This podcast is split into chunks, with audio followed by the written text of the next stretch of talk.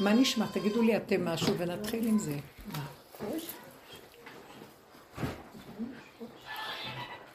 מעניין שהאח של יגל והלל, הוא כנראה נראה לי שהוא קצת חינוך מיוחד. הוא עלה לבמה בהר הרצל, היו מיליונים. מה שהוא אמר, שהלל הכין לי פוארמה. מה הוא הכין? פוארמה. אוכל. אנחנו צריכים אוכל. תודה רבה בורא עולם שנעמה, פרי, אדמה, שמיים. בקיצור, והוא אמר עוד, בגודל אמר, אני בטוח שאתם צוחקים עליי ואתם מרחלים עליי.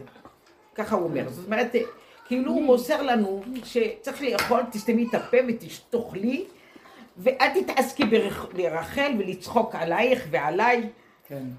מה שהוא אומר זה מה שהוא אומר, אבל אני לא יכול לענות לכם, כי אתם צוחקים עליי. אבל זה מאוד עמוק. הילד הכי אמיתי. אמיתי, זהו. לא, כנראה שפה הם היו צוחקים עליו אולי. יכול להיות, זה חמוד כזה. נראה לי זה הצעיר. שומע שבר ככה אמרתי, לאכול ולא לדון אף אחד, לא לשפוס. לא, ממש. זה משפטים מאוד חזקים. יצאנו עכשיו מה... באמת כל מה שכתבתי בעלון, שכל העץ הדת הזה, זה הבחינה של המלאק. והדרך היחידה למחות אותו, ולא להתייחס אליו, שכלית, רגשית. פשוט לעקוף אותו, לא להיות פנים אל פנים אליו. עכשיו אמר להם, מכל עץ הגן, אכול תאכל. מהעץ הזה לא תאכלו, כי ביום אוכלך ממנו מות תמותונה. אוכל מסמל, לא ברור מה זה היה אוכל שם. התחברות, כמו שאדם מתחבר למשהו ומתעכל אצלו במוח, במחשבה הבאה. או רגשית, זה נכנס אליו וזה מתחבר אליו ועושה איזה, כמו עיכול, כמו אוכל. אז הוא אמר, אל תיכנסו, זה מה שאני רואה בדרך הזאת. כל התרבות פה זה עץ הדעת, הכל נובע מהעץ הדעת. הכל נובע מזה שהאדם הראשון פתח את התיבת נחשים והקרבים, שהשם אמר לו, העץ הזה יש עליו איקס, אל תיכנס. למה הורידו אותו באמת? למה בגן העדן אם אין צורך? כל העצים ירדו, כל העצים, עצים זה גם לא, כל הגן, זה נקרא גן העדן, זאת אומרת שאת צריך לתקן את הגן, את העצים, מה יש בגן? עצים, צמחים. כי האדם עץ השדה. כי האדם עץ השדה, זאת אומרת שהיו שם כל מיני יצורים שירדו מהבריאות הקודמות שהיו מקולקלים. שהיה הקדוש ברוך הוא בורא עולמות ומחריבן, ולא עמדו בלחץ. והחריבו, היה רוע, היה רע מאוד. החושך היה מאוד גדול, כי השם ברא עולמות, והזיז את האור שלו כדי שהם יתקיימו. כשאין הסתרה, אז העולם רוצה להתבטל להשם, אז אין לו קיום. אז הוא היה צריך להחשיך את הבריאה מהאור שלו, ואז הבריאות התגשמו מדי, היצורים שהיו שם התגשמו. אז הם עשו מה שבא להם. הם לא ראו שיש מישהו שרואה, או שאכפת, או שיש איזה מוסר. והרוע היה מאוד מאוד גדול. אז כשהוא החריב את העולמות, חלקים נפלו לפה. עץ הדעת הוא התמצית של הרוע. הוא אמר להם, אל תיגשו לזה. יש תיקונים שונים בגן שהם פחות חמורים. תאכלו אבל פה אסור שיהיה לכם קרבה. וזה המקום יש בתוך העולם חלקים שאנחנו אחרי הרבה עבודה, אז כל החכמים ממיינים לנו. הכניסו את התורה ועשו מיונים ואמרו לנו זה לא, ותזהרו מזה, ותסורו מזה, ואת זה כן תעשו. וסידרו לנו, הם אכלו, כלומר, הם תיקנו בגן, הם כאילו, אדם ראשון אכל מעץ הדעת. אז העץ הדעת התפשט, אבל החכמים בתחילת הדורות עד לדרך שלנו בעצם, הם תיקנו את מה שאפשר עוד לתקן בו, כאילו את הטוב שבו כביכול, שזה גם עץ הדעת, אבל הם ידעו איך לכנס עם החוכמה של התורה והדעת תורה ולדלות ולמיין ולברר, ומאוד מאוד בזהירות. הם לא יצאו מבתי המדרש, מאוד בזהירות. אבל סופו של דבר, בליבה של עץ הדעת, אפשר להם לגוע. ואין גאולה, ואין סוף. וזה מה שראה מרדכי, שחייבים להכניס את אסתר לתוך הכזבה, הכזבה של העץ הזה. התמצית של הרוע. וזה גברים לא יכולים לעשות. הדרך של רב אושר, היא מורידה אותנו מהדעת לתוך המצבים של ההתנהלות בחיים שהנשים נמצאות במקום נמוך של התנהלות. לא כמו הגברים.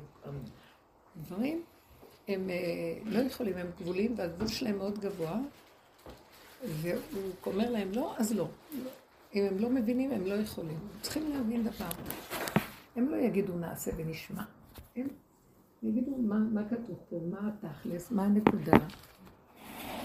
ובסופו של דבר, אנשים יורדות למקומות, הוא נתן להם מין כוח כזה שהן יורדות עם הבריאה לתקן אותה בעיצוב, כמו ילדים אוטיסטים. בדרך כלל הנשים מטפלות בהם, בדרך כלל המצבים הקשים.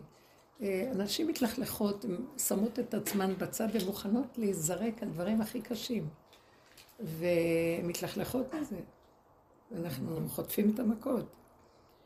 יש איזה מקום שהגברים לא יכולים, ויש נשים שהן נכנסות לשם, וזה נוגע להם בבשר, והן משתגעות, אבל זה המקום. אז לכן, זה מה שהתאים בסוף הדורות, התוכנית תבוא ויגיד, תשתלשלו למקום הזה, וזה יהיה כוח של הנוקבה שבאדם, זה לא יהיה גברים.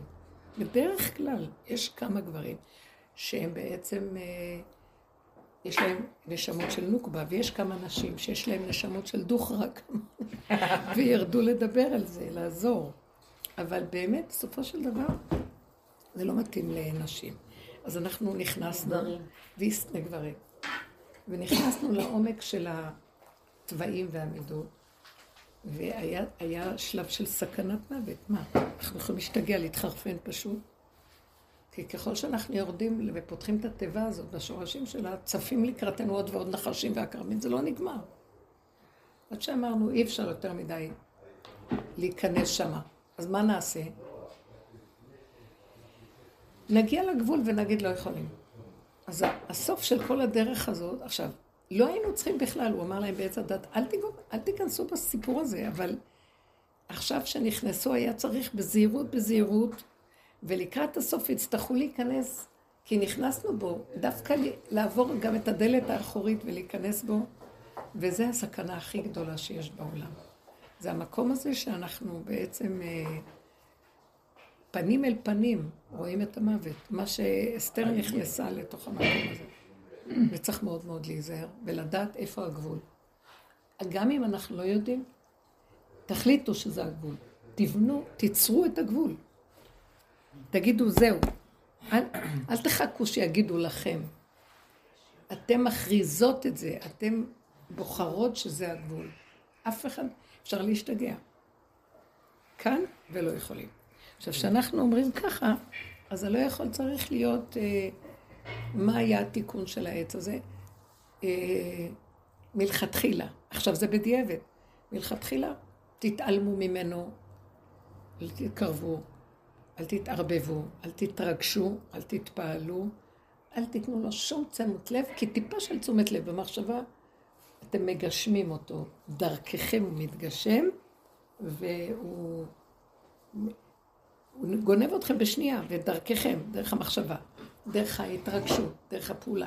אז פשוט אתם צריכים פשוט לא. עכשיו, כן אכלו, כן ירדו, כן תקנו, ואנחנו עכשיו אמורות לעשות את המכה בפטיש האחרון. דווקא אנחנו שנשים שמתרגשות, שמתרחבות, שפשוט להגיע למקום של גבוליות. מה זה הגבוליות? אין דרך אחרת בגבוליות, רק פשוט להיות גבולי, כמו האוטיסט הזה שעכשיו אמר, שאוכל וחי עם הנקודה שלו. יבזו אותו, ילעגו לו, אין לו ברירה. הוא לא מגיב, הוא לא מתרגש.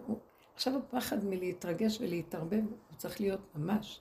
זה גוף המחיית העמלק. הוא אמר להם, על ידי זה שאתם לא נותנים לו את התשומת לב, זה גוף המעלים, לא צריך לפעול בחיובי או במשהו לדבר הזה. תאכלו מכל עץ הגן, כן נכון תאכל. כן, זה לא מגשם כמו ש... ומקלקל. זה הדרך היחידה לתקן אותו, כי הוא ירד לה... אז למה הוא ירד? כי התיקון שלו הוא רק על ידי ההימנעות ממנו. לא, התיקון שלו לא באופן שנגרשים ומתקנים, בזה שלא נותנים לו טיפה תשומת לב. זאת אומרת, שמים אותו בגן, הוא חייב להיות בגן, אז למה שהוא יהיה בגן? אל תביא אותו וסיפור. לא, אני אוריד אותו, והוא יהיה בגדר פוטנציאל, כמו ציור. ברגע שאתם נוגעים בו, נוגעים, מתקרבים ואתם מגשמים אותו דרככם. שימו, זה, אם היינו מבינים מה זה סוד עץ הדעת, זה כל אדם ואדם, זה העץ עצמו. זה העץ הדעת. זה המלא. פרבוש שלא אומר, אני המלא. זה עץ הדעת. זה הכל, דרכנו. זה לא שם עץ. זאת אומרת שהוא עכשיו התגשם כל כך שהוא כבר בתוכי. פעם זה היה בגדר פוטנציאל. מחשבה כזו שאין לה, ממשות. עכשיו זה כל הדורות. הגשימו אותו, הדורות הראשונים. כל הרוע של עץ הדת שהיה בו יצא והם הרסו עולם. לא הייתה תורה, לא היה ברור, לא היה כלום. סוף הדורות זה חוזר לשורש הזה, שאנחנו צריכים כל כך להיזהר, לא להתערבב עם כלום מה שיש מזה. לא להתערבב. עם הילדים, ולא להתערבב עם הזוגים. עם שידוכים. לא איזס. עם אף אחד. עם הילדים. מכה עולמית, בת 50. ועוד היא מתפנקת. היא חושבת שאני אביא לה אלן דלון. אני לא יודעת מה אני אביא לה. אלן דלון. השם ירחם. היא לא מבינה שהביולוגיה זה לא נשארה. שיגעון. כן, היום יש בלתי. קחי אותי, אומרים לי, תקחו אותו בשבילך. אמרתי, ברוך השם, יש לי אחד, אני לא רוצה יותר. לא יותר מאחד. חוץ מאגד. אגד זה החתן הרוחני. אגד. מה זה אגד? אגד. באוטובוס זה אגד, הם מקסימים. זה אין יותר כנהם. אתה יכול להתפלל. הנקודה היא באמת לא... נוסעת הרבה, כאילו זה החיים שלנו. זה הבא. מה אפשר לעשות? אני לא זוכרת מה אמרתי קודם. אני אגיד לך מה, שאת אומרת, תתעלמו ממנו ואל תייחסו לו משמעות. זה כאילו, יש גבול שחז"ל ציירו בהלכות הונאה. אתה לא יכול לשים לילד שהוא גבולי, משהו שאתה לא רוצה שהוא ייגע בו, להגיד לו למה נגעת בו. אז כשאתה נמצא בגבול, אתה לא יכול לא ליפול בניסיונות האלו. אבל איך את, כשאת אמרת את זה עכשיו, אתם תציירו לכם את הגבול, אז הגבול מתוך הגבוליות שלי הוא יותר חזק מהגבול של הסיבה. כאילו שאם אני אחכה שמשהו עכשיו יתרחש במציאות, ואז הוא יעצור אותי, לא. אני סוג של מתגרה. ממש. ואני מזמינה את זה לעצמי. ממש. ואז המקום שאני עושה לעצמי את הגבול... תביא לי מים חמים רותחים יש? סליחה. הוא יותר חזק מהמקום הגבול שהכרנו עד עכשיו. שהוא יהיה איזה שיעצור. זה ממש רותח. לא נראה לך את זה? קצת לא לראות. תודה, תודה. לא לראות. לא. אני רואה את זה ככה. אנחנו עשינו המון עבודה של התבוננות. בפגמים שלנו. בעצם ההתבוננות החלישה, אבל בכל אופן בשורשים נשארו דברים. ועכשיו שאנחנו בשורשים בגבוליות, אז אנחנו נדרשים פשוט לא להגיב. לא, זה לא שנדרשים, את באמת אין לך כוח להגיב. אין מה להגיב. ואם את מגיבה, אז זה צריך להיות ברמה כזאת שאת נזהרת. לא להתערבב, רק טיפה. הטיפה הזאת גם כן כבר בשנייה יכולה להתרחב. וכל העבודה שלנו היא להישאר בהתעלמות. אם לפני אם אחרי כבר הגבתי, אז לא להתרגש מהתגובה. זאת אומרת, כל העניין הזה של מכירת המלא, זה פשוט לא להגיב, לא להתרגש, לא להתרחב, לא כלום. הגבוליות של האדם מאוד מאוד עוזרת לו. כי אין לו כוח, אז עכשיו איך אני אדע איפה הגבול? כשיש משהו שבא לקראתי והוא מנגד אותי ומפריע לי, זה הגבול. נכון. אני לא יכולה לדעת מה הגבול. וכשאני רואה שיש איזה משהו שסותר אותי, אני לא יכולה להכיל, אז אני לא יכולה להכיל. אני פשוט לא יכולה להכיל. אז כשאני אומרת שאני לא יכולה להכיל, אז אני עושה מה שאני יכולה. אז יבוא המוח ויגיד, תתאפקי קצת. מה? אז אני אומרת, לא, כי ככה וזהו, אני לא יכולה. זה ביני לביני, לא לבקר את עצמי, לא לשפוט, לא לדון, להשלים, לחבק, לקבל ולצמצם פנימה. הפקרות, זה הפקרות להשם, אני אומרת. אדישות, זה אדישות לעולם, כי אחר העולם יטרוף אותי. אני מסכימה שזה מה יש, ואין יותר שום עבודה. המקום הזה ברור, זה היסוד של מחיית עמלק. כי הוא יבוא פה כל מיני צורות. ואם יש קושי לעשות את זה? איך? אם יש קושי, אז כאילו היצר... קושי לעשות מה? את אומרת, תהיי בגבול, תהיי באמת של הגבול, במה שאת באמת רוצה. אבל הדעת, יש שם קושי, אין זה דוגמה. מה, מה? הייתה לי חברה טובה הרבה שנים, והיא פתאום החליטה לנתק. אחרי חודשיים היא חזרה, אומרת לי, את לא בסדר, אני באה אלייך שבת. הלכתי הביתה והייתי כמו אריה בכלוב. לא התאים לי שתבוא שבת. בסוף הרמתי טלפון, כתבתי הודעה, לא מתאים לי לשבת משותפת. זהו. אבל היה לי קשה לעשות את זה, כי בדעת מה, אני יהודיה מבקשת לבוא אליי שבת, אני אגיד לה, לא. לא הלך לי, היה לי קשה. פתחתי את זה יחד עם יעל קרניק, שיושבת פה. והיא אמרתי, מה, זה לא, היא אמרתי, תחשבי שמישהו עכשיו לא רוצה להנוס אותך, את מסכימה? זה אונס שבת. ממש. וזה ריקח אותי קצת, אז באמת כתבתי את ההודעה בלי... זה מה שבדיוק אני אמרת לכולם. אז לא, אני לא נגד אף אחד, אני בעד הנקודה שלא יכולה להכיל כלום.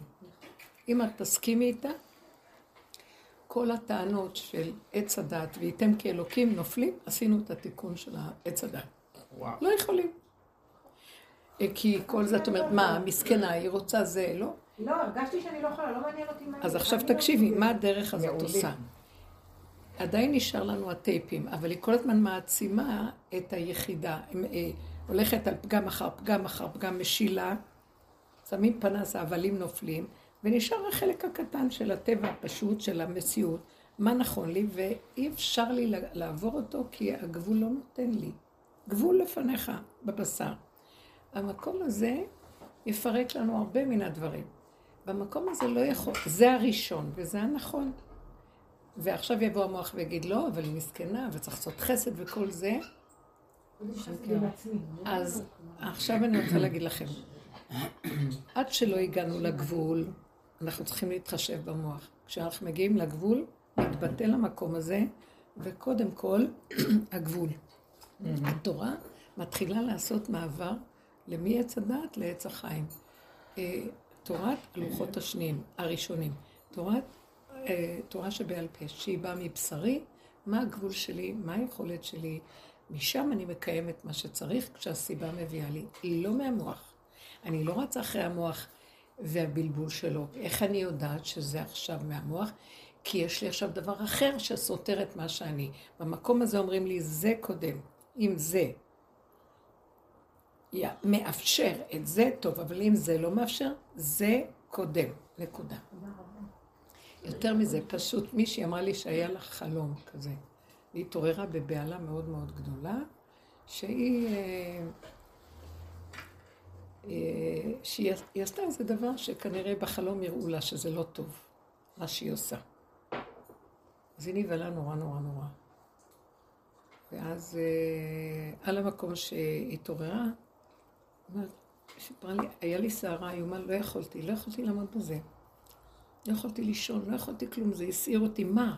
זה מה שאני עושה? היא לא שמה לב שמה שהיא עושה זה, הרים לה ציור, ככה, והיא מחישו. ואז היא נבלה, ואיך שהיא קמה, אמרה, טוב, אז אני אעשה תיקון לזה, ואני יותר לא אעשה ככה. ואני לא כלום, וזהו, זה מה שמראים לי. ואחר כך שדיברתי, היא באה לספר לי, ואז הסתכלתי ואמרתי, ואת באמת יכולה לעשות את זה? אמרתי לי, כן, אני יכולה, וחפצים שהיא לקחה מפה, אני יכולה להחזיר, אני יכולה זה, ואז אמרתי, בסדר. אבל זה עץ הדת. זה מה שאנחנו, והראו לך בחלום. עכשיו, למה את חושבת שיראו לך את החלום הזה? הראו לך את החלום כדי, אם את רוצה, תחזירי. ויש מצבים שאולי את כבר לא יכולה להחזיר, לא יודעת מה. עשי צורכי ציבור, תעשי מה שאת רוצה. אבל זאת לא הנקודה למה הראו לך את זה. הראו לך את זה כדי שאת תבואי ותגידי, רגע, רגע. אני נכנסת לרובד אחר, שאין עכשיו שם שניים. אז זאת אומרת שיש לי אפשרות לעשות בדיוק הפוך. כי אנחנו, אמרתי לה, נכנסים לרובד ששם המחשבה של הצדת כבר לא עובדת. אנחנו עובדים עם סיבות. את הוצאת איזו תכונה שהייתה איזו סיבה, שהתעגלת עם הסיבה, והסיבה אפשרה לך. ועשית את מה שעשית. אז למה הופיע לי החלום הזה? המחשבות שלה. יכול להיות, היא לא אמרה לי שזה המחשבות, אבל היא אמרה שכאילו out of nowhere פתאום בא החלום הזה. ואז אמרתי לה, יכול להיות, אבל הוא בא לבחון אותך שתגידי, תקשיב ריבונו שלם, אני לא במקום שהייתי פעם, אני עברתי לרובד של, אני חיה עם סיבות. אם עכשיו אני נכנסת לאיזה מקום והסיבה בא לי מחשבה, יש לי תכונה כזאת, זה בא מחשבה, והסיבה מראה שאני יכולה, זה לא דברים גדולים, אבל בכל אופן, זה לא איזה... בכל אופן, אני במקום הזה, אם הסיבה מאפשרת לי, אני הולכת עם הסיבה. אז למה הסיבה אפשרה לי? אז זאת אומרת, שאני מחויבת לסיבה ולא להיגיון של זה כן וזה לא. אז תראו מה שאמרתי לה. אמרתי לה, עכשיו, את לרגע היה לך כזה רצון, וראית שאין בכלל שום מניעה, ולמה לא, ולמי זה בכלל אכפת, וזה לא של מישהו באופן פרטי, וזה לא זה, יש בזה איזה סרח. אז בכל אופן, עשית את זה. הסיבה הזאת את מחויבת לה, ולא לדעת הקודמת. הדעת הקודמת זה דבר כזה, דבר כזה סור מרע, אז זה טוב. זה לא נכון, אז תעשה ככה, זה נכון. את היית במקום שלא היה שום דבר שאת יכולה לעשות משהו אחר חוץ מזה. והסכים לך. ושהסכים לך, זה היה נראה לך נכון, ברמה הנכונה. גם הסיבה שבה התאימה לך, הכל זז, לא ראו אותך, לא כלום. לא היה שום דבר שזה היה... אז תתחילי לעבוד מהמקום הזה. שמעתם מה אמרתי לה? כאילו זה סותר לגמרי את עץ הדעת. אמרתי לה, עכשיו את צריכה לעמוד מול השם ולהגיד מול המוח הזה, ולהגיד, רגע, אל תבלבל אותי. אני נכנסת לארץ אחרת, למקום אחר, ששם אני עובדת לא כמו שזה במוח קודם, זה מפני זה, זה לא זה, זה ככה, הוא יבוא לי ואני זה ואז, אלא אני עובדת עם סיבות, ואם באה סיבה והתעורר משהו בתכונה, וזה התעגל עם התכונה, והדברים היו כל כך קטנים ופשוטים, ואני ככה רוצה לחיות. כאילו, אני חיה איתך, ואני רואה שזה העולם שלך, ואתה מנהיג אותי, הסיבה, זה לא של אף אחד, זה שלך, ואתה נותן לי. היא הייתה עמומה ממה שאמרתי לה, ולרגע נעצרתי, כי אמרתי לה, אז את חוזרת לעץ הדעת. אני אעשה זה, ואני אעשה זה, ואני אעשה זה, ואני אעשה זה, כאילו את יכולה, ואת עושה, ואת זאת שעשית, ואת לא זאת שעשית. אבל את עשית לפי סיבות, והכל התהלך בצורה מאוד פשוטה וזה. עכשיו, במקום שאין סיבה, אז את לא יכולה לעשות את זה. במקום שהסיבה אפשרה ועשית משהו, זה לא... היא הסתכלה עליי ואמרה, זה עולם אחר. ועכשיו אני רוצה שתבינו מה אמרתי, הבנתם? ככה יצא לי להגיד לה. אמרתי לה, לא שתעשי את זה ככה חופשי, אבל תתחילי להבין שהחשיבה הקודמת זה כבר לא המקום שלנו. זה צריכה להיות חשיבה אחרת של סיבות, אם הסיבה מאפשרת טוב.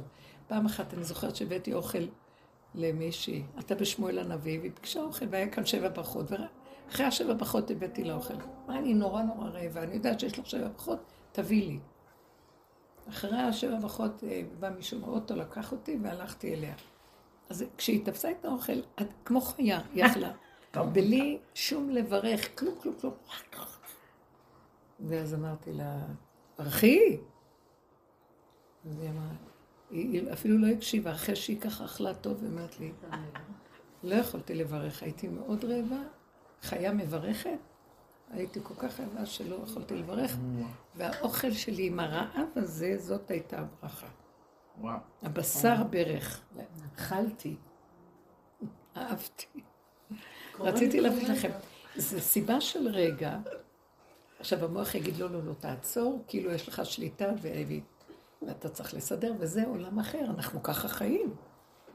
אבל אני רק ממחישה לכם, מה זה המקום של מחיית המלך ושכבר אין על האדם, יש מקום של פשטות קיומית טבעית, שאין לו את המוח שאומר לו, לא, אבל אתה צריך, אתה לא צריך, אתה כן ככה, אתה צריך ככה, לא אתה צריך ככה.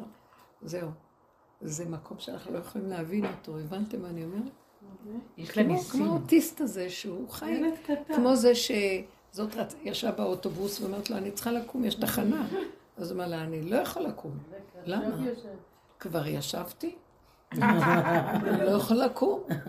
אז אמרת לו, כן, אני יודעת, אבל ככה, אבל אני צריכה ללכת לתחנה, אני צריכה לרדת מהתחנה. הוא אמר, זה לא בעיה שלי, הוא אומר לו, לא הבעיה שלי, אני ישבתי, אני כבר לא יכול לקום.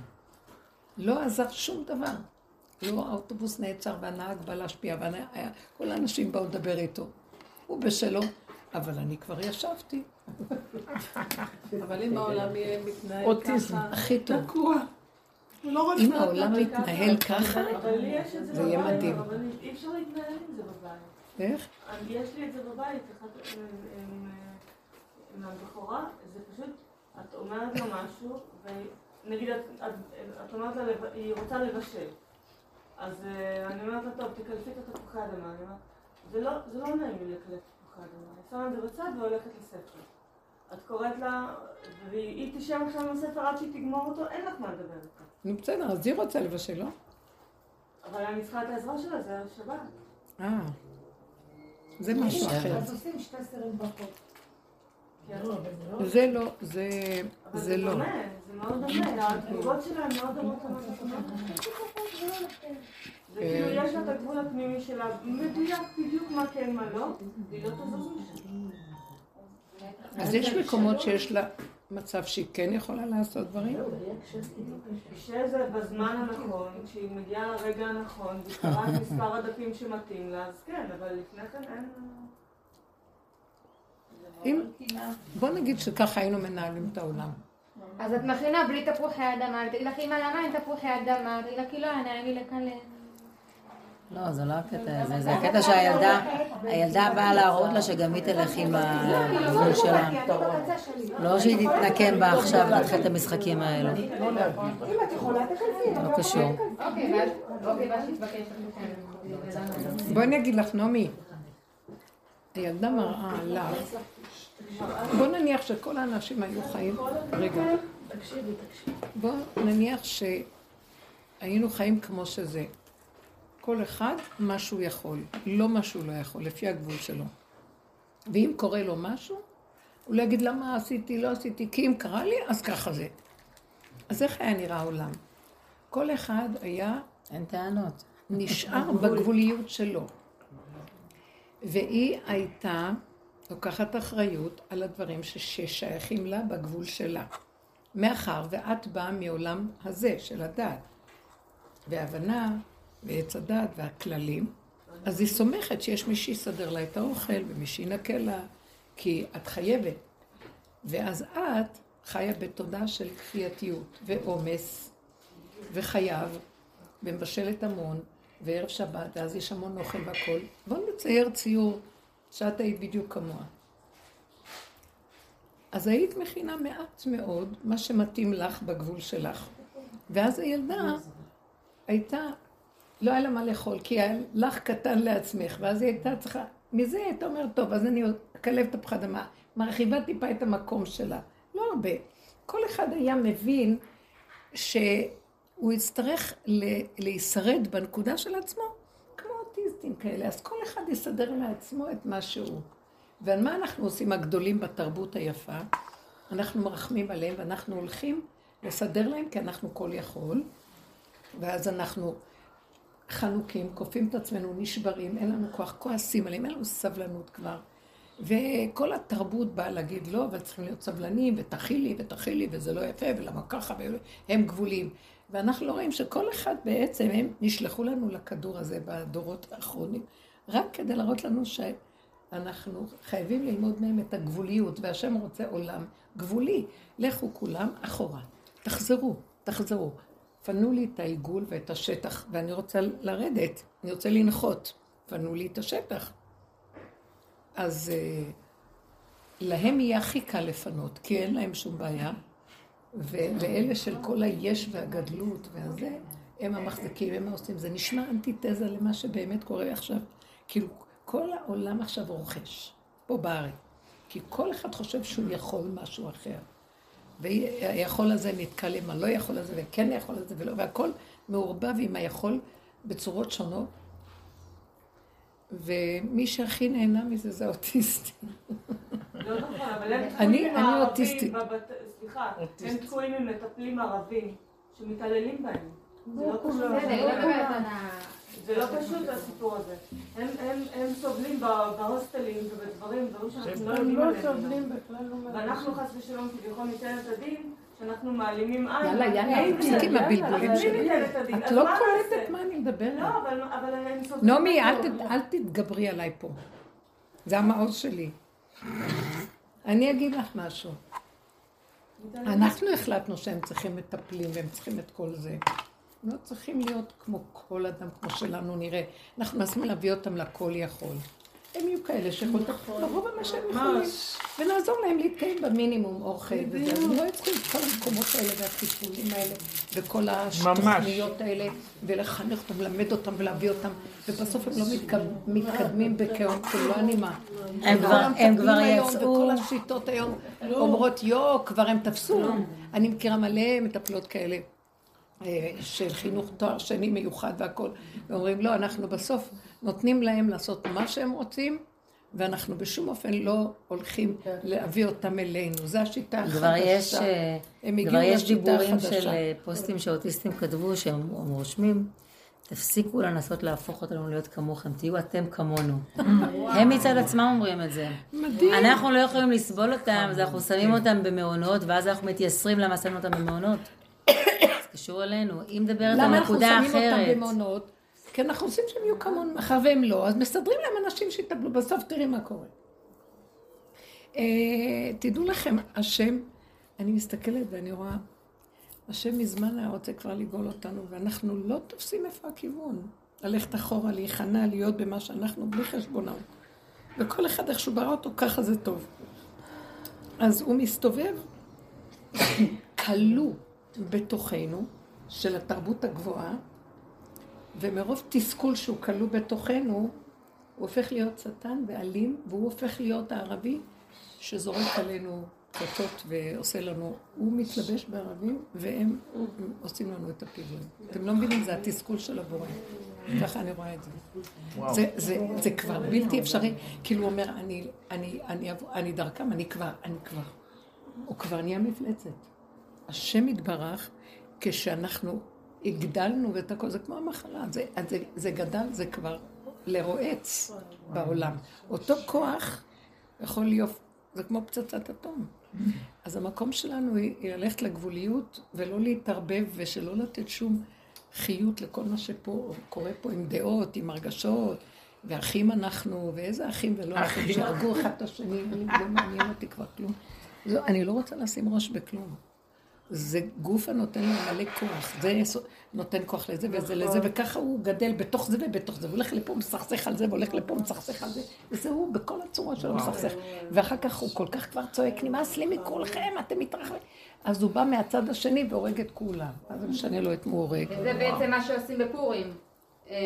שבן אדם המבדיל לא יודע כלום שיקור, כאילו הוא מגיע למקום הזה. כן, הוא במקום שבאיזשהו מקום, אבל זה במידת הדין וברוגז שחלילה יכול לזה, ואנחנו צריכים לקחת את הדעת ולהיות כמו שתיינים שלא יודעים, וחיים עם הסיבות. זה כמו אוטיסטים, הם כאילו שתו, והם עכשיו בגבוליות שלהם בלי דעת. זה, תראו, אפילו החכמים הגדולים, בפורים זה הדרגה הכי גבוהה של חכם להתבשם. דווקא החכמים הכי גדולים צריכים להשתתות, כאילו עד הסוף. כי הוא לא רוצה את הדעת שלהם, זה נקרא, בסוף הוא לא רוצה, הוא מראה לנו, ככה תהיו בסוף. ככה תהיו בסוף, אתם רואים את השטויים האלה? החכמים הכי גדולים משתתים? לא, הם לא משתתים, הם מאבדים את השליטה, ואין להם דעת רגילה. דווקא זה קטן, אם כאלה כלילים, סתם לא ענבנים, דווקא זה אומר משהו משתחרר להם. שבעלי נהיה מאוד נחמד כשהוא שתוי. מאוד מאוד. אז אולי ככה כל הזמן. אני גם דודי ככה כל הזמן. אמרתי לך, תשימי לו יין במרק. כל יום. לא שותים. שאומרים לתת להם, ילד יין שילך לישון.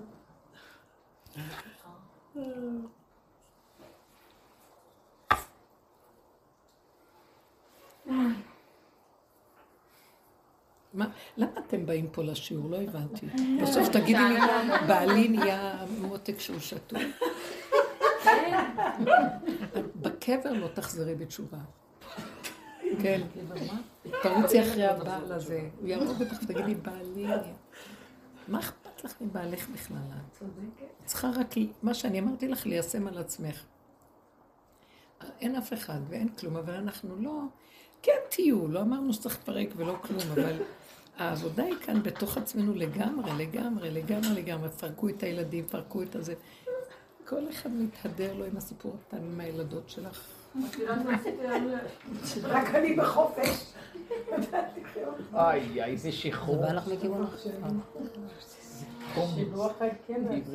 לא, את לא בחירות בכלל, בואי גם אותך אני אפרק. לא, כי באיזשהו מקום, אז הסיפור היה שם, ואחר כך הוא מתלבש בזה ובזה ובזה. לא האימא ולא החברה ולא כלום. את אותו דבר שעשית פה, תעשית פה, אז זה נראה החירות. אבל במקרה הזה... זה לא עלייה. פעם היה רחבה. יורדים. עכשיו אנחנו לאט. זה לא עולים, אל תתבלבלים. למה? יורדים. מה שלא הייתי מסוגלת פעם, אני מסוגלת היום. תהיי בגבול. תרדי למטה. את יותר לא יכולה ממה שפעם. את לא עולה. את בלא. העלייה זה כן, אני כן יכולה, אני כן, אני מגיעה, אני יש לי מדרגות. אנחנו במקום של אין מדרגות, אין כלום, אין יכולת. גבוליות. זהו, וגם אין שיפוטיות, וגם אין לנו על זה רוגז ולא דין, לא כלום, וככה, וזה בסדר. הוא בא, אומר לי, מה, ככה וככה תעושה, וזה אני אומרת לו, כן, כי ככה. מה, זה וזה, כן, כי ככה. פעם הייתי עוד מנסה לרצות אנשים חכמים שאומרים לי משהו כדי, כי הם מהירים לי, כי הם רוצים. אין, הפרשנות עכשיו היא לא הולכת על איך אני אהיה, הפוך. כמה אני יכולה לעמוד במקום שאני לא. אני לא, ומתוך זה אני עושה סיבות לפי סיבות. כי כשאני עושה לפי סיבות, אז אני רואה שהוא כן עוזר לי בסיבה הזאת. הוא מביא נניח איזה דבר, ואז אני רואה שאם אני לא מתרגשת ולא כלום ולא אכפת לי, הוא מביא את הכוח ואת הסיבה, טק, ודברים מתבצעים. אבל לא מה שהיה פעם. בלי לחץ, בלי זה, כי האדם ברדעת הוא לחץ, הוא מפחד, הוא... אין לי כוח להכיל פחד, אין לי כוח להכיל לחץ, אין לי כוח להכיל צער, אין לי כוח להכיל כלום. אין לי כוח להכיל, ואני מודה ואומרת לו, זה איפה שהגעתי, זהו. כאשר עבדתי. במקום הזה תעשיתי מה שאתה רוצה. היא נכנסה אסתר למקום הזה, שכשהוא אמר לה מרדכי, היא נכנסה לבית אחשוורוש, והיא ראתה שאין לה שום סיכוי רק להישאר בחושך בגבוליות, ולא להתערבב עם העץ הזה שמה, כמה שאפשר. עכשיו הוא אומר לה, אל תחשבי להימלט, נכנסת כאילו למקום שאת גבולית ואת לא יכולה שום דבר. את צריכה להיכנס למלך. אז היא בהתחלה נפעלה. זה העניין של צומו עליי, כאילו יש שם פחד, הוא יכול להרוג אותי. ואחרי שהיא התבוננה בזה, אז היא אמרה, אם את הגעת לגבול שלך, ומה שאת יכולה לעשות בגבול את עושה, מה שאת לא יכולה, הסיבה לא מאפשרת לו, אז מה אכפת לך אם תלכי או לא תלכי? זה מה שהתכוונה, וכאשר עבדתי. אני, זאת אומרת, היא הולכת כי אתה אומר לי, אם הגבול שלי יאפשר לי ואני אגיע לזה, אז אני אגיע לזה, ואם לא יאפשר לי, ירגו אותי. מה שיהיה, איך שיהיה, היא לא נכנסה מתוך... גם שלושת הימים של התפילה שלה, זה לא שזה ילך לה. לדעתי התפילה שלה והעבודה שהיא עשתה זה, איך לשחרר שלא יהיה אכפת לה משום דבר. לא אכפת לה משום דבר, סליחה. גם ככה כל השנים האלה שהייתה שם וכל הסבל הזה שהיא עברה, הביאו אותה לליבה חלל בקרבה, מה אתם חושבים כך פשוט? וזה המקום שמהמקום הזה אמרה, טוב, אז כנראה רוצים שאני גם מה שנראה לי שמפחיד אותי, אני אכנס לזרה שאין שום פחד.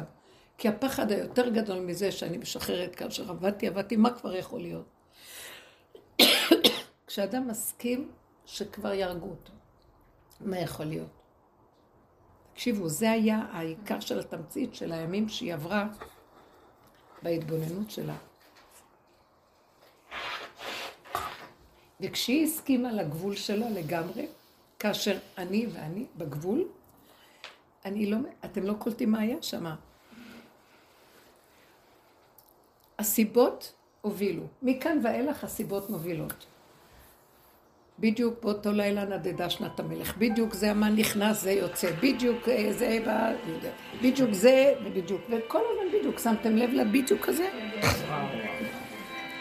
היא פשוט אפשרה בגבול שלה שקם הכוח הזה של השכינה שעובדת עם סיבות, והיא עשתה את כל המקום הזה. סיבות. שמתם לב? כן. והיא עשתה לה את כל העבודה. איך היא יכולה במקום הזה שהיא אומרת, היא מצא חן בעיני המלך לרגע, אבל היא יודעת שכשם הכל קריזות. רגע אחד גם התהפך עליה השד, ועוד היא מעיזה להגיד לו, תבוא גם מחר למשתה שאני מכינה, הוא כבר בא למשתה. ואז היא אומרת לו, אמא למלך, טוב, מחר עוד פעם. תגידי, מאיפה יש לך נרבים לכל הסיפור הזה? תמותי מפחד שאת אומרת למלך. באת סתם לה, באת ויחד עם המן, באת למשתה, ואני עוד מעיזה להגיד לכם, אבל באמת, באמת, מחר תבואו, לא היום. למה הזמינו אותה באמת? למה באמת? זה היה שהיא רוצה להבדיח עוד מים. כי לא היה אכפת לה כבר. אתם מבינים מה אני אומרת? איזה אחד עם דעת נורמלית, ועם זה שהיא הייתה בגבוליות, שלא אכפת לה היא תמות או לא תמות. ואז הסיבה. לא מבינה מה את אומרת. אני אומרת, היא לא ראתה עדיין סיבה, אז היא עשתה עוד יום בשביל לראות מה השם מגלגל. זה לא היא עשתה שם כלום. מה שיצא לה, ככה זה היה. היא הייתה במקום של מחפת לי, ופתאום קפץ לו, תבואו מחר, חבר'ה. למה בכלל היא קרה להם? למה בכלל היא עשתה משתה? למה היא קרה להם? וכולם מנסים לחשוב, למה היא עשתה, לא עשתה, כן עשתה. היא עשתה, זהו. במשתה הראשון היא לא אמרה לו את הסיבה שהזמינה אותו? לא, לא רק בשני. אני פשוט רואה את המקום שלה, המקום שלה היה, תקשיבו, אני במלא שחוטה.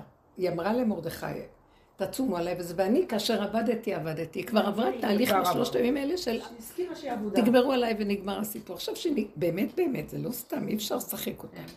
במקום הזה, אז היא באה לשם, ואז פתאום יוצא לה, תבואו מחר, נעשה לכם עוד פעם.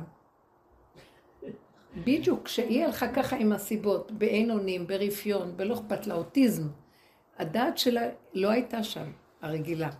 והיא הלכה, היא לא חיבלה תחבולות. וכשהיא הלכה ככה, אז הסיבה גלגלה, שבלילה הוא נדדה את שנת המלך, וזה בא לכך, והוא פתחה מערכת של סיבות לא נורמליות. שכאילו... מה אכפת לה כבר? אתם לא מבינים, אם היינו הולכים עם הגבוליות ואומרים, מה אכפת לי? כמה קשה לעשות את זה, את שומעת? כמה אכפת לי להגיע למה אכפת לי הזה? כי החשבונות, ולא, וזה יקרה ככה ולא יקרה ככה, ויש לי אחוז, ויענישו אותי בעולם הבא, ולא יענישו אותי, הגבול תעניש אותי, אין עולם הבא, אין כלום, כופרת מוחלטת. חוץ מהנשימה הזאת, אין לי כלום. אתם מבינים איזה גבוליות זאת? זאת הגבוליות שמולידה את כל מתגלה שכינה, ואומרת, הכנסת אותי לעולם סוף סוף, זה מה שרציתי מכם.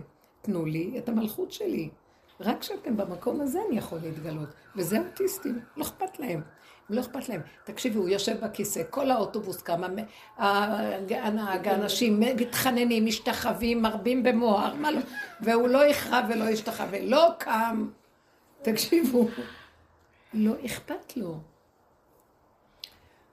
אנחנו לא כמוהו, אבל באיזשהו מקום יש איזה משהו ש... כשאני רואה שאני מגיעה למקום שלא אכפת לי, ועכשיו לרגע יכול להיות אכפת. לא רוצה להיכנס לכל מיני דוגמאות. לרגע יכול להיות לי, ואני כל כך פחדת שהיא, אני מתקרבת לעץ הזה, אני הולכת לאכול אותה, אני מתחילה, עוד מעט הוא ירוג אותי, הוא נחשים והקרבים, אני אומרת, לא, לא, לא, לא, לא, לא אכפת לי, אכפת לי, שלא יהיה ככה, שלא יהיה ככה, שככה לא יהיה, לא אכפת לי, שלום, זה מה יש. לרגע. אחר כך עוד פעם לרגע, כל הזמן נשאר, אבל לא אכפת, כי הפחד מההתרגשות, מההתפעלות, מהמוח,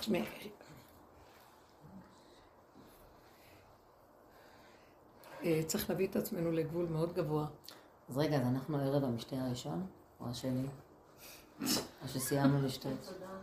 המשתה הראשון זה היה שכאילו היא באה כבר בלא אכפת לה. אז זה היה היא, זה המשתה שלה, היא. ופתאום, כאילו מה שהוא אומר לה, אסתר, זה לא את כבר, זה אני. עוד משתה, אז מחר אני מתגלה. זה כאילו, עוד בחלק הראשון, עוד היא בהצגה של העולם, אבל גם לא אכפת לה כבר. כי הכניסה סיבות, היא כבר הכניסה שלא אכפת לה. אבל עדיין מזמינה אותם. בחלק השני, כשהיא עשתה ככה, אז השם מוציא לה מהפה דבר, אומר לה, עכשיו זוזי, ועכשיו זה אני. מה אכפת לך? תני לי את הבמה, אני מסדר את הכל. מה שיהיה, יהיה, ואל תפחדי על כל. זה כל אחד לפי מצבו. איך? מה זה תני לי? כל אחד לפי מצבו.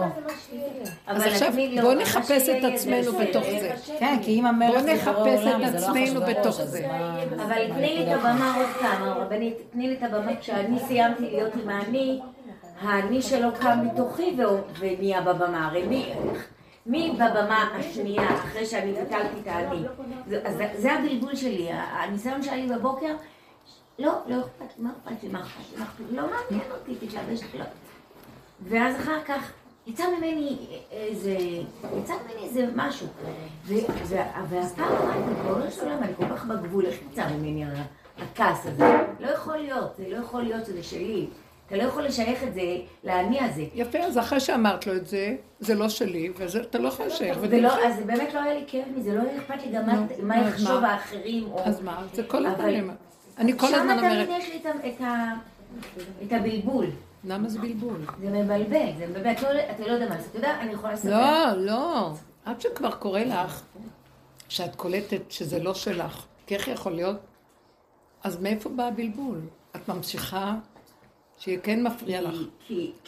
את לא מאמינה מה שאת אומרת. את עודנה ושופטת עצמך, זה הכעס ממני. לא יכולתי להתאפק, לא יכולתי, לוקים, אני מגוררת. לא יכולתי לא להגיד את מה שאני חושבת. לא יכול להיות, לא, כמה שאיפסתי, והלכתי וחזרתי. ויצא. אבל אני עכשיו דיברתי על זה, מה שיצא, מה שלפני, מה שאחרי זה אותו דבר, זה כבר לא משנה. אז למה עכשיו את כה אכפת? למה את בבלבול? אם לא אכפת, לא משנה, זה לא שלי. לא, כי תני לי את המלכות, הוא ממש מבלבל. מה חשוב, תחפושות, לא תחפושות. סתם, אז הסיבה היא הרתה, אז הסיבה, אם זה בוקר של סיבה. מה שאתה רוצה, אני מבחינתי שגם יישאר במיטה וכנס אתה לא עולמך, אני לא אלביש ולא אעשה כלום. אבל את לא מסוגלת. אבל כאן הגלגול, אז זה מסוגל ולא, יש רגעים שאני יכולה להישאר, אבל אני נשאיר את העולם, שלא תלך מחופש. זה כואב לך, היה רגע כזה והיה רגע כזה, כל מיני רגעים. הבלבול, עוד פעם, הבלבול נובע משתי אפשרויות, שאימא צריכה לעשות, האימא לא קמה, אז... אמא צריכה לעשות עכשיו, היא לא יכולה לקום, אז אין, סגרנו את העץ הדת, אין שתי אפשרות, מה האפשרות? היא ישנה ואת צריך ללכת. אוקיי. אבל את רוצה את המקסימום בשבילה, את האמא שלה תלבישתה, וזה כל כך יפה, ואת אחוזה שם בזה. זה מפיל אותך. זה ניסיון, אז הביא לי אותה לבית, אני לא מבינה מה זה בן אדם שלא קם, לא מבינה את זה, לא קולטת בנפש. זה הניסיון שלך, לא לקלוט, נשברה לה הרגל, אישה עם קביים בגבס, יכולה לקום? כן. לא. אני אגיד לך למה את לא קולטת, את לא קשורה עם הסבל שלך, סילביה. לא, את שיניתי את זה לגמרי וזה לא עזר. ואת עוד המוח גודל על הסבל והוא מתרץ, ואת הולכת אחרי המוח, ואם היית נכנסת לסבל באמת, את כל כך רבויה שתישן. היית רוצה שתקום, עשית מאמץ קטן, לא רוצה, אני באה. לא, זה ישנה, רק היום זה היה לי, זה ביום יום ישנה. בא לי מדי פעם, אומר לה, וישקום, חבל, הולכים באים. מה שאת אומרת, ליבי חלב בקרבי, יש איזה רגע שלא אכפת, יש רגעים כאלה. מה את אומרת? רגע, רבנית, לא, אל תתעלמי, יש רגעים שלא אכפת, ויש רגעים שזה חוזר. אז נניח שזה חוזר, אל תשברי מזה שזה חזר. אני אומרת מה שאת אומרת, שזה כבר, המצב הזה... לא שלה, עלייך, מה את אומרת? שהמצב כזה, זה כבר כמו המדוזה המפלצת שיוצאת, שהשם כבר לא יכול לסבול את המצבים האלה יותר. אז מה הוא רוצה שנעשה? שלא נעשה כלום? מה שהיא אומרת? בוא נגיד, שמלכתחילה תראי כמה סבל, והתורה שאת לא יכולה, תעזבי.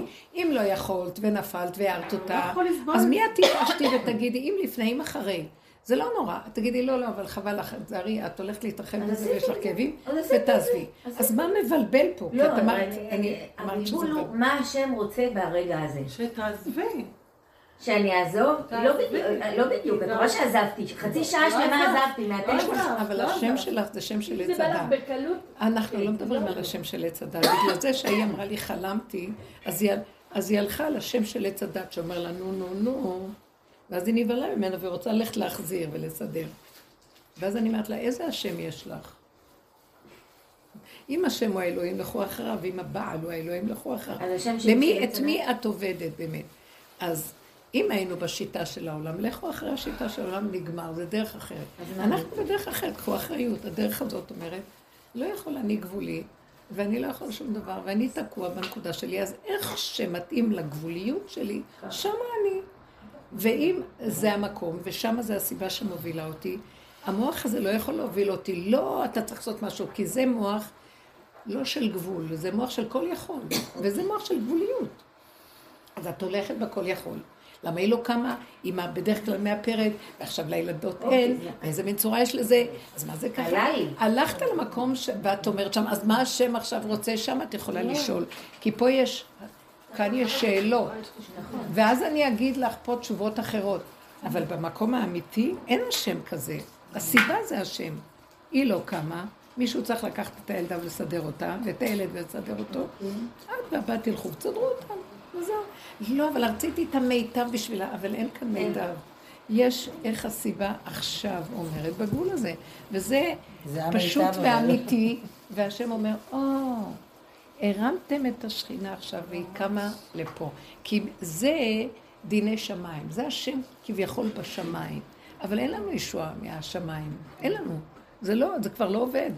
ואת הגאולה הזאת נצטרך להביא מהארץ, והארץ אזכור, אנחנו צריכים ללכת לארציות, לגבוליות שלנו, בנמוך, הכי נמוך ופשוט, וזה איך שהוא קם, דרך זה הוא קם, ואם לא, אז הוא משתולל והוא הורג, כי הוא רוצה לקום, ותסכול, ואז הוא משתולל. יש משהו שמעניין, למה הוא נותן כוח לערבים לעשות מה שהם עושים? אתם יודעים משהו? כי הערבים לא חיים עם... תנו לי רגע. הערבים לא חיים בכלל עם עץ הדעת. הם חיים עם הבשר ודם והאדמה. אדמה. האדמה. וזה, אז זה קרוב מאוד. אז הם הולכים עם מה שהם, אז הוא אומר, שם אני אלך, ודרכם אני אראה לכם. אבל הרבנית, 2,000 שנה האדמה הזאת לא נתנה להם הבנייה אחת. לא משנה. זה לא מובן מה שקורה, כי לא היינו צריכים את הברכה שאנחנו צריכים. התפיסה שלהם זה הגבוליות שלהם, והם חיים בלי מוח בגבוליות, והם מתנהגים, לנו נראה שזה הם. זה משהו שמתלבש בהם, כי אנחנו לא מאפשרים שהוא יתלבש אצלנו, אז הוא הולך ברמה מאוד גרועה. ככה הם היו חיים תמיד, זה לא רק בגלל עכשיו, לא נתנה להם עגבנייה. אז זה, עכשיו לא שעכשיו תמיד שמה השם. עכשיו במקום הזה שכל כך רוצה שאנחנו נהיה הכלים שלו, והוא לא מוצא, אז הוא ילך למשהו סמוך וקרוב. אז מה קרוב? שעם הדומה לחמור שהורג. אז הוא יהרוג דרכם וזו. כי יש להם משהו שהם יודעים איך לחיות פשוט עם המציאות של האמת. הם צריכים להרחיב, הם מרחיבים. לא הולכים לקבל אישורים ולפחד מזה. הם צריכים לעשות ככה, הם עושים ככה, לא אכפת להם שיבואו. הם הולכים עם הצורך החייתי הרגיש של הקיום, ושמה הוא מתגלה עליהם. איך זה יכול להיות שהלך להם? לעשות מה שהם עושים. אנחנו היינו צריכים ללמוד מהם לעשות מה שהם עושים, וללכת את זה בכיוון שלנו. ולכן אלה שיוצאים עכשיו ככה מולם, כאילו מראים שאנחנו לא מפחדים מכם. עשיתם ככה, עכשיו יש הנהגה כזאת, עשיתם ככה, אנחנו נשרוף, נחריב ונהרוג אתכם, גם כן, כמו שהרגתם אותנו. ואז היפייפים קמים ועוד יותר מחריבים. טוב, לא יודעת, אני גם לא רוצה שזה יהיה ככה, אבל זאת הנהגה שלי שעתו אומר לנו, אתם רואים ככה תעשו. מה, אנחנו רוצים לחיות כמו האוטיסט הזה שלא נתן לה לעבור? לא, אבל לשעתו, ככה תעשו, תלמדו מהם. תלמדו מהם, כי אתם יותר מדי כבר התרחבתם בכל יכול שלכם, ואתם עושים את הכל. אבל אמרת גם תנהג כמו אסתר, שהיא באה ממקום אחר, ממקום לעורר אותו, ביופי, באהבה אליו, לעורר אותו. לא, עכשיו זה מה שאני רואה, שכשאנחנו לא עושים ככה, זה יוצר חרונה. וכשאנחנו הולכים בגבוליות, ומסכימים לגבוליות, ומודים בגבוליות, ועכשיו, מי רוצה לחיות עם גבולית כמוני? אני, עם עצמי, אין לי חברים. מי רוצה, בעולם של התודעה הגדולה, זה לא יפה, זה לא יפה, זה לא יפה. השלום, לא רוצה את החברה ביום שבת אצלי. זה לא יפה, לא אכפת לך, לא רואה אף אחד מהעיניים. לא, כי אני צריכה את עצמי. כשאדם הולך ככה והוא מתחבק, ועושה נותן משהו נקוד. לא כי הוא לא יכול לסבול את העולם, בגלל שהוא לא יכול, אין לו גבול, אין לו כוח להתמסר על הכלום הזה כבר. והוא כבר לא ירד על עצמו, ולא יגיד, אבל אתה לא במדרגה, אתה צריך לעשות חסד. היום צריכים לשנות את התקליט, נגמר כבר המקור הזה של הצדת, של חסד, עשייה, נתינה, ואהבת לרעך כמוך, וכל הפרשנות הרגילה שם. אנחנו עכשיו צריכים למקד את הכלים שלנו בתמצית, בשורשים של זה, לאפשר לבנות שם כלי, שיתגלה איזה משהו, שמשם יהיה התפתחות טובה. והשכינה דרכנו מתגלה, בפשטות הגבולית הקטנה, הפשוטה. זה מה שהוא רוצה עכשיו. כבר נתנו לו את הכל, נתנו מסירות נפש יותר מה ש... עשו חסדים יותר מה שאי אפשר לתאר. לימוד התורה, התפקעו המוחות. כל מה שלא, תפילות כבר, אין כוח איך להוציא תפילה כבר. אין. יותר מהתפילות שעם ישראל נתן כבר זה. אז שקט, כנסו לגבול ותשתקו אז מה אני אעשה בגבול? המוח לא צריך להיות שם, הוא צריך להיות בתוכך. מה? תאכלי טוב, תשני טוב, תתענגי, תחי חרד רגע. וזה לא שאת עם עצמך לבד, זה... יש מקום כל כך שקט ורגוע, שאת כל היום רק אומרת תודה, תודה, תודה לך אבא. זה מקום שהפה מדבר אליו ומתחבר אליו תוך כדי הפעולה הקטנה הפשוטה, ודלת אמות של מתיקות והכרת הטוב, מתרפקת על דודה. הוא רוצה את המקום הזה, זהו. הוא רוצה עכשיו תהיו קטנים, תנו לי את המקום הזה. זה כמו שבזמן חרון אף וכעס, מה מרגיע? המצביעים שהיו יוצאים למלחמות, להבדיל אלפי הבדלות, היו לוקחים איתם את הנשים המופקרות, כדי שיוציאו מהם את המתח של הכעס והפחד של המלחמה. להבדיל אלפי הבדלות, אנחנו ככה צריכים להכין מקום כזה שיהיה כמו כוח המזמין, להשם יתברך שיבוא. אז מה זה עמלק? עם הלק, תבואו עם הלק. למה? עמלק שאמרה לי, עין, תמרי אמרה לי. למה? עמלק עין, עוד מעט. עין, עין, מחר. היה איזה חלום כזה שבתוך החדרים אני מחפשת איפה הגאולה. חשוך, נכנסת פנימה. פתאום אני רואה אישה גדולה שחורה שיושבת שם בפנים. וזה היה רבושר, ואז אני אומרת, איפה הגאולה? מתי הגאולה באה? ואז אני רואה את הדמות הגדולה הזאת, כמו של אישה לבושה שחורים, אבל סקנה גדולה, וכאילו, זה היה נראה כמו רבושר, וכאילו הוא מושיט את שתי הידיים שלו ואומר, הכל גמור, רק צריך לעשות לק. וואו. עכשיו... קלה מוכנה. ביי. זהו. אז מה, זאת אומרת, מה זה? רק תבואו עם הלק. יש לך. זה עמוק.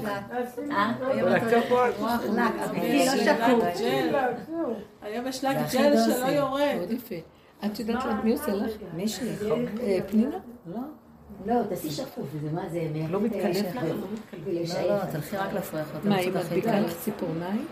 לא. צמתם לב אחרי זה, לפני הרבה, כמה שנים? אולי לפני איזה 10 שנים, החלום הזה, ואחרי זה ראיתי, כולם עושים ציפורניים אז. זה נכנס לאיזה שיגעון בעולם הציפורניים. כן, יש מתמחות בזה. זה יורד. יש שאלה עכשיו שלא יורד תקופה. לק ג'ל. כן. שלא יורד הרבה זמן. לא עושים לק ג'ל, מאמי, זה היה ישן. עושים משהו אחר. אז רגע, זאת אומרת שכאילו, עכשיו רוצה שנהיה... מה זה תביא לי את הציפורניים? התיקונים נגמרו, מה שנשארו עכשיו רק זה. נגמר כבר, אין מה לעשות. באמת הציפורניים זה מה שהאדם הראשון היה כולו. נכון. זה הגופים הופכים להיות... כשאנחנו רק עם עצמנו, אנחנו... גם הגוף האסטרלי, הגוף החיצוני נכנס פנימה, כי הוא ניזון מהבחוץ, נכנס פנימה והוא הופך להיות כמו הגוף החיצוני רק בפנים, ציור. אותו צורה אבל פנימית. ועכשיו הוא כמו הקרני, כמו החלק הקרני הזה, מאיר ונקי כזה. תודה. קשה להסביר, זה פשוט. אז לא להגיב לעולם בחוץ, ולהודות שאנחנו לא רוצים להיכנס, כי בעולם בחוץ אתה כן צריך להיות לך, תתגבר, אתה לא יכול, תסתרל, לא יכול. אז מה אני אעשה? אז תיכנס פנימה לעולם החדש שלך. מה שאתה יכול, תעשה בנחת, באהבה, במתיקות, ברגיעות, בהכרת הטוב, בקטן, במיקוד, בינך לבינך. שמה אתה זה עצמך, ואתה זה השכינה שלך. זה העניין של ההתמעטות של הלבנה. ככל שהיא יותר מצטמצמת, היא מתקרבת ל... בדיוק, לגוף האסטרלי הפנימי, את נכנסת פנימה, ולגוף הזה יש גילוי שלו.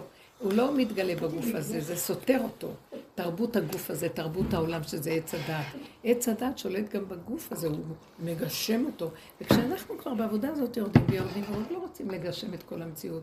חבל, תפתחי את הנקודה שלך, תעזבי אותה, תעזבי את הילדים שלה, תעזבי את הכל, תפתחי את הנקודה שלך, מתחילים להחליף גופים.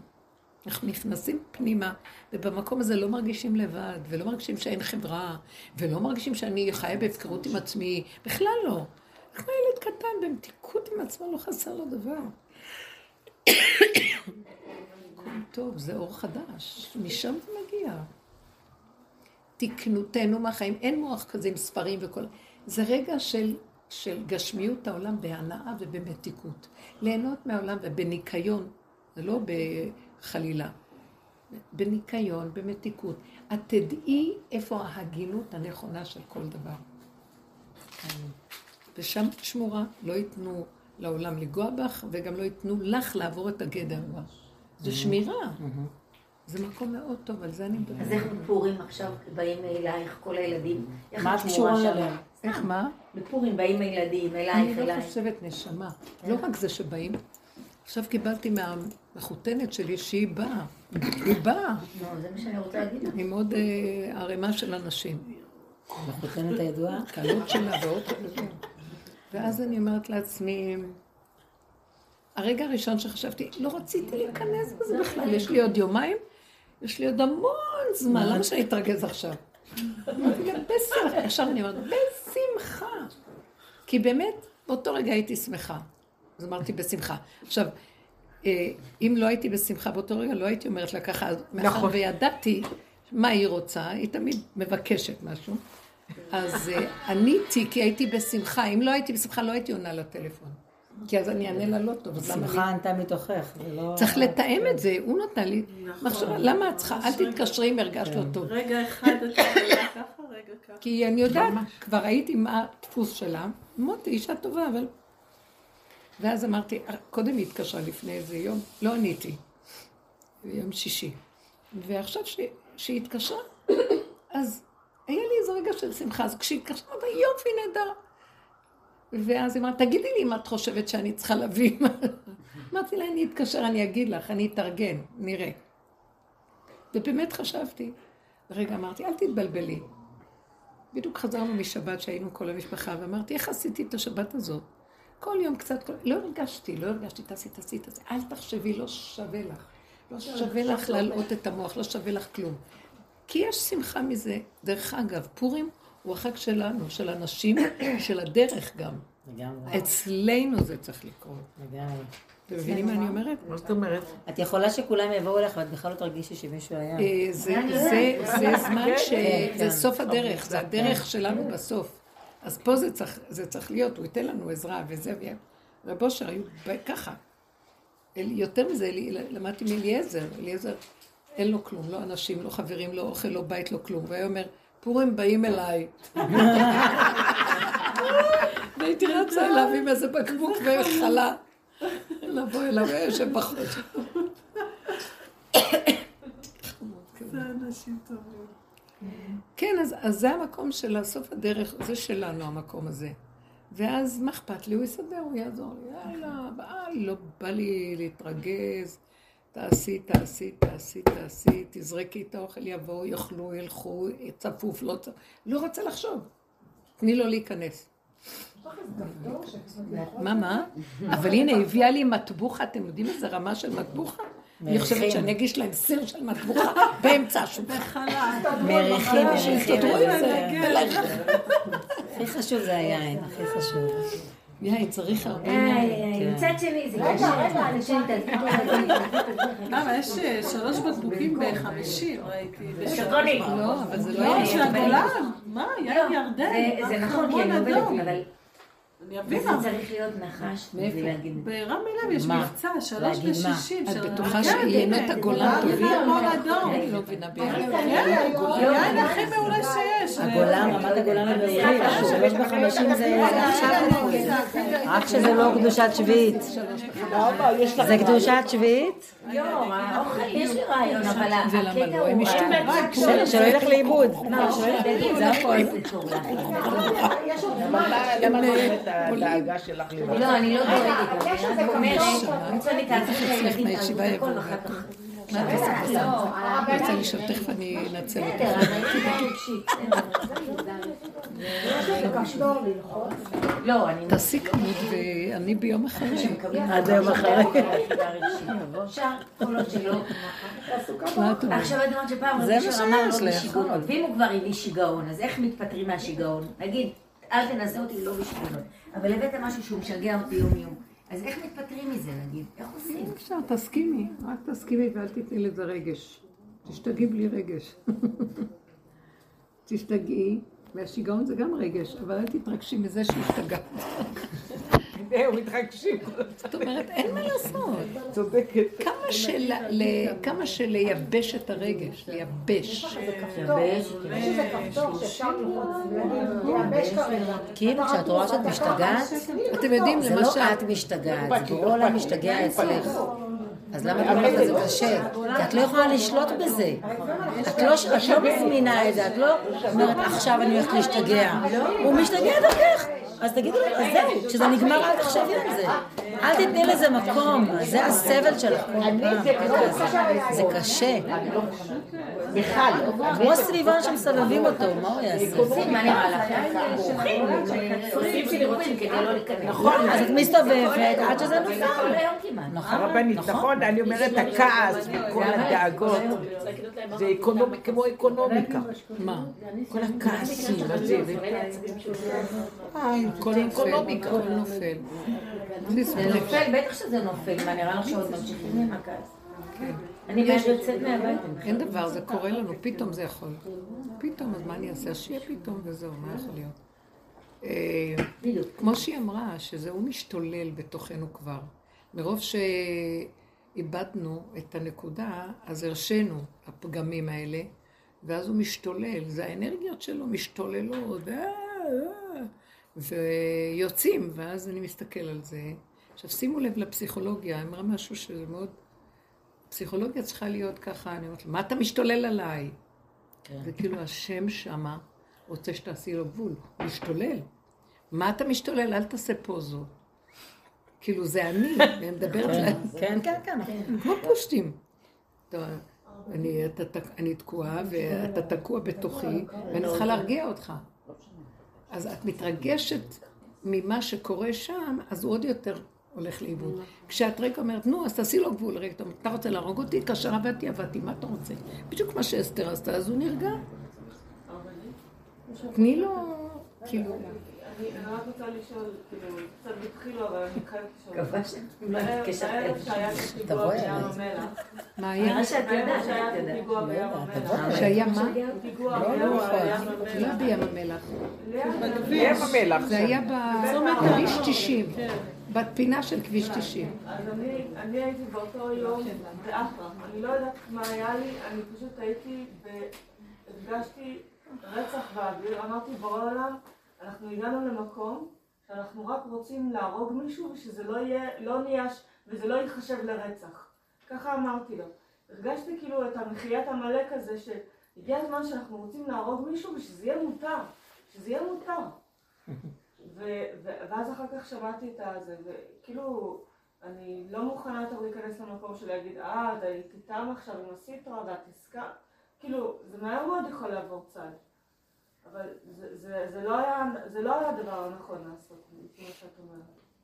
מה לעשות? מה לעשות? להגיד לו, שאנחנו עכשיו בגבול, אנחנו רוצים להרוג מישהו שזה יהיה מותר. אני לא יודעת, אני לא רוצה עכשיו... לא מראש, אם דבר קרה, אז הוא קרה, אבל... לא, זה הדבר היחידי שהרגיע אותי, שאמרתי לו את זה. טוב, אם זה הרגיע אותך, זה טוב. כי זה מה שהרגיע אותך, זה הוא... אמרת, אל תחשבנו ותשפטו, וזה ככה אמרתי, ונדבר אחרי רגע. כי... אל תהיי בדעתנות של מה שקורה, כי זה משפיע עלייך אחר כך להיות ככה. זה משגע אותך. כי את מביעה דעה אחר כך. למה לך? כאילו המוח אומר לך, תראי מה קורה, מה קורה, ואז את נבלת, ואז את מתרגשת, ואז... אל תהיי שם בכלל. צריך להיזהר. לא, אנחנו מאוד מסוכנים. זה מאוד מסוכנים אנחנו. מתרגשים ונותנים משמעות ופרשנות, וזה מאוד קשה. מבינה? לא, אני לא עכשיו אחת עם מתוק, חמור לך זה פעם. אז מה עושים? מה אני אגיד לכם, בנות יקרות? זה, איך אומרים? ניסוי ותהייה. מה זה? מה אומרת? שאנחנו לא יודעים בדיוק איפה, הנקודה שאני רואה כאן, העץ הזה לא היה בגן שם, זה העץ, והוא פה. עץ החיים פה, הכל פה. השם פה, הכל פה. כל התפיסה הזאת שבשמיים ושם ומדרגות ורצים ומשיגים וזה, זה עץ הדעת, התפיסה שלו שזה בחוץ ורחוק. וכל העבודה שעשינו זה בפנים, בפנים, בפנים, בפנים, עד שהגענו לגבוליות ולשורשים. בשורשים הוא הכי נמצא, בגבוליות. אז כל מה שקורה אצלי פה, זה, הגבוליות הזאת היא עוזרת להקים איזה כוח חדש, אבל אני צריך שזה יהיה גבוליות אמיתית. ברגע שאני מושפע מכל מיני דעות וזה, ואז זה מתעורר לי הרגשות, ואז זה לא בדיוק גבוליות, מבינה? אני צריך להיות במקום, הגבוליות שלי זה לא יכולה להכיל את מה שקורה, זה טוב. הגבוליות שלי זה שאני יודעת שאני כזו שיש לי מוח רחב, ומיד אני יהיה לי דעות ואני ארגיש ואני בשנייה נגנבת שם. זה עם ישראל, מה קורה לעם ישראל, העם שלי. בסוף אמרתי, אין לי עם, אין לי ישראל, אין לי כלום. אני במקום הזה לא יודעת. לא יודעת, אני כמו אסתר בית אחשוורוש, שלא יודעת איפה עם ישראל, איפה האחים שלה, איפה משפחה שלה, איפה כלום. היא ננטשה שם. זה כאילו מצב של, שם זה משהו אחר. מביאים אותה לשם, לא מבקשים ממנה את כלליות של עץ הדעת, רשות הרבים של עם ישראל ומושגים ודברים גדולים. שם היא בלבד ואין כלום. במקום הזה, זה, הגבוליות הזאת, זה רק היא שחייבת את הגילוי שלו. זה משם באה הישועה לכולם. אז אם אחד עושה את זה ככה, הוא מביא פתח לכולם. כי זה שאני אחוזה בהתלהבות או בכעס או בשנאה ועם ישראל, ועכשיו יש מלחמת אחים וזה, איזה אחים ואיזה מלחמה. לא מעניין אותי כבר כלום. כי זה נראה לי מלחמת סרק. נכון. זה אנשים עם דעות, ואלה עם דעות, ואלה דעות. ברור שאני מעדיפה את האלה של ההתיישבות, זה יותר קרוב אליי, אבל היא גם נזהרת. מאוד מאוד לא להיות בסערה ובהתלהמות של הדבר שם. כי אני ממש מקום אומרת לעצמי, זה לא מה שרוצים ממני. לנו יש פתח חדש לצאת מהכל כדי להביא אותו, כדי לטפל במה שקורה שם. מה נעשה בדיבר, איזה חוכמה, ואיזה... מי, לא הבנתי, אמרתי לו, כי מה, אנחנו לא שם, אנחנו קדמים. ממש. לא מבינים אותה, מה הוא מדבר. מביא גם מהתורה הכל, הוא נראה עצה מהזמון כזה. אבל לא הבנתי מה הוא רצה בדיבור שלו, איזה מסר. לא קלטתי, נהייתי כזאת סתומה שלא הבנתי איזה מסר. הוא הוציא בסבא של הנרצחים. כן, אבל מה המסר, מה המסר, מה הבנת? זה לא משנה, אין מסר, אין כלום. הוא אמר את כאב ליבו, והוא אדם, הוא רב, הוא איש, הוא רואה, ויש לו את התפיסה שלו. בסדר, צריך להכיל, לסבול, להבין אחד את השני, ללמד זכות. מה זה ללמד זכות? לא לבקר, לא לשפוט, לא לדון, הכל בדיוק במקום שלו. אני לא. חייב חמלה, בטח. חייב חמלה. חמלה, במקום הזה שאני בגבוליות מגיעה חמלה, כי כשאני מעורבבת וזה, אכזריות תופסת אותי, רשע, אני שונאת. כאן זה מביא אותי ל... לא, לא, תשאיר אותי בנקודות הפינוק שלי, ואז אני הולכת, וכאילו אני אומרת, רק תרחם על העולם. הכל תקוע, אנשים לא יכולים. זה מה שהוא אמר, הוא אמר על הבני, הוא אמר, הנכדים הלכו כמו קורבן, אז אל תיקחו את זה ככה, כמובן מאליו, תעשו עבודה. עם עצמכם ותהיו בחמלה, כי אנחנו כאלה. זה מה שהוא אמר. משבת שהם אמרה שבשבת היה להם ויכוח ביניהם על... שני אחים שנהרגו, ויכוח, הם בסוף יצאו מזה בכיף, הם אחים, אבל כנראה על ויכוח על מה, על התיישבות הארץ, או לא יודע. מי? שני אחים התווכחו? כן, ביניהם, היה ככה, שמעתי שהאימא אמרה. מה היא אמרה? לא, כאילו המסרים שאתה רואה כשאנשים, כמו שקרא לילד ההוא בנווה יעקב, שאבא, שהוא התווכח איתו, ואז הוא יצא ובא ערבי וירג בו, אז אני מתחילה להגיד השם, מה יהיה עם הוויכוחים האלה? הוויכוחים עושים משהו באוויר.